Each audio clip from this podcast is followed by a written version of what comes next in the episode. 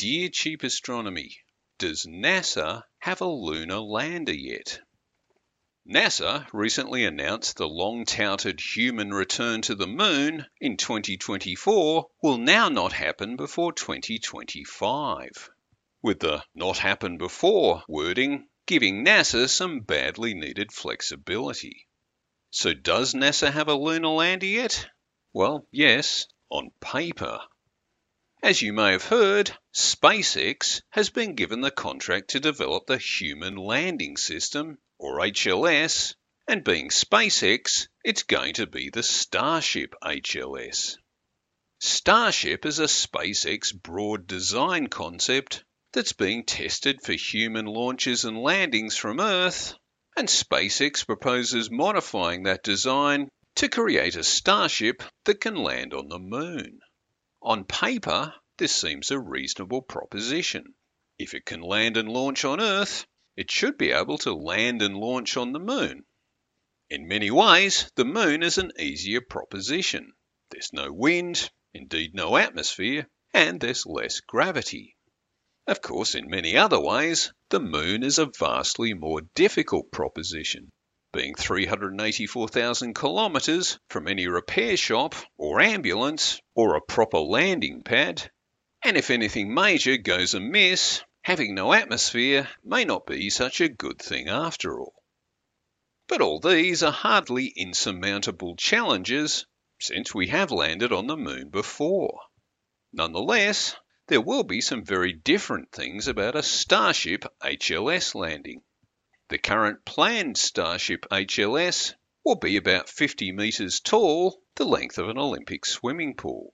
It will have Raptor engines at its base and some oxygen methane thrusters at its midsection, which are intended to manage the last 10 metres or so of the landing so as to avoid the more powerful Raptor engines blasting lunar regolith everywhere.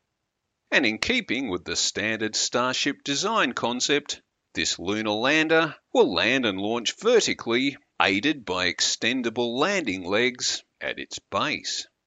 Since the whole bottom of the spacecraft is all fuel tanks and rocket engines, the astronauts up in the nose of the craft will have to step out onto a platform that will then be lowered down the side of the spacecraft to the surface.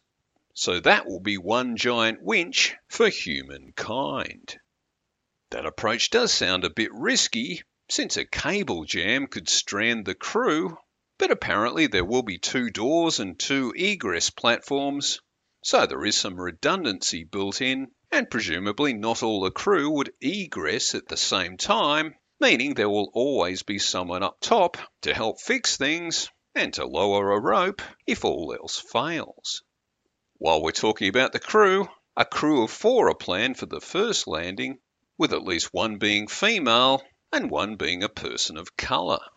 And if it turns out that the crew is four women of colour, well, that would just be fine.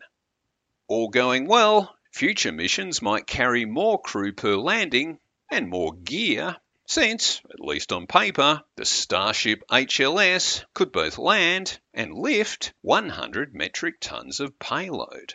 To get the Starship HLS to the moon, SpaceX plans to launch it from Earth atop one of its Starship launch boosters, which, like the HLS, are planned but not yet built. Once in orbit, the HLS will be fueled up by Starship tankers, which are also planned but not built, and then the HLS will fly uncrewed into lunar orbit, awaiting the crew, who will arrive in an Orion capsule which will be launched atop one of NASA's giant Space Launch System rockets. The Orion has actually had one test flight, although the Space Launch System rocket is yet to launch anything, even itself.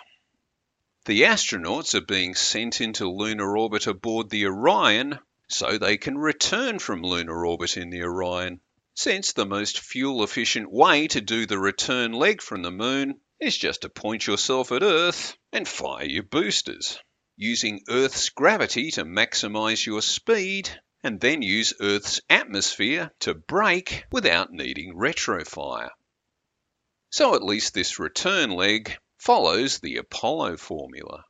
But landing a 50 metre tall rocket is a very different proposition to what landing the Eagle was back in 1969.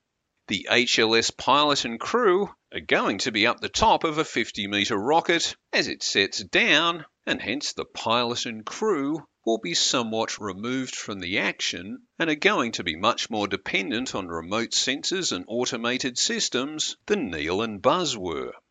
So, although it might all be possible, the real question to ask is how risky is it? And the best way to answer that question is to do at least one test landing. But that's not currently part of the schedule. So, here at Cheap Astronomy, we think NASA is right that the landing won't be before 2025. It'll be after 2025.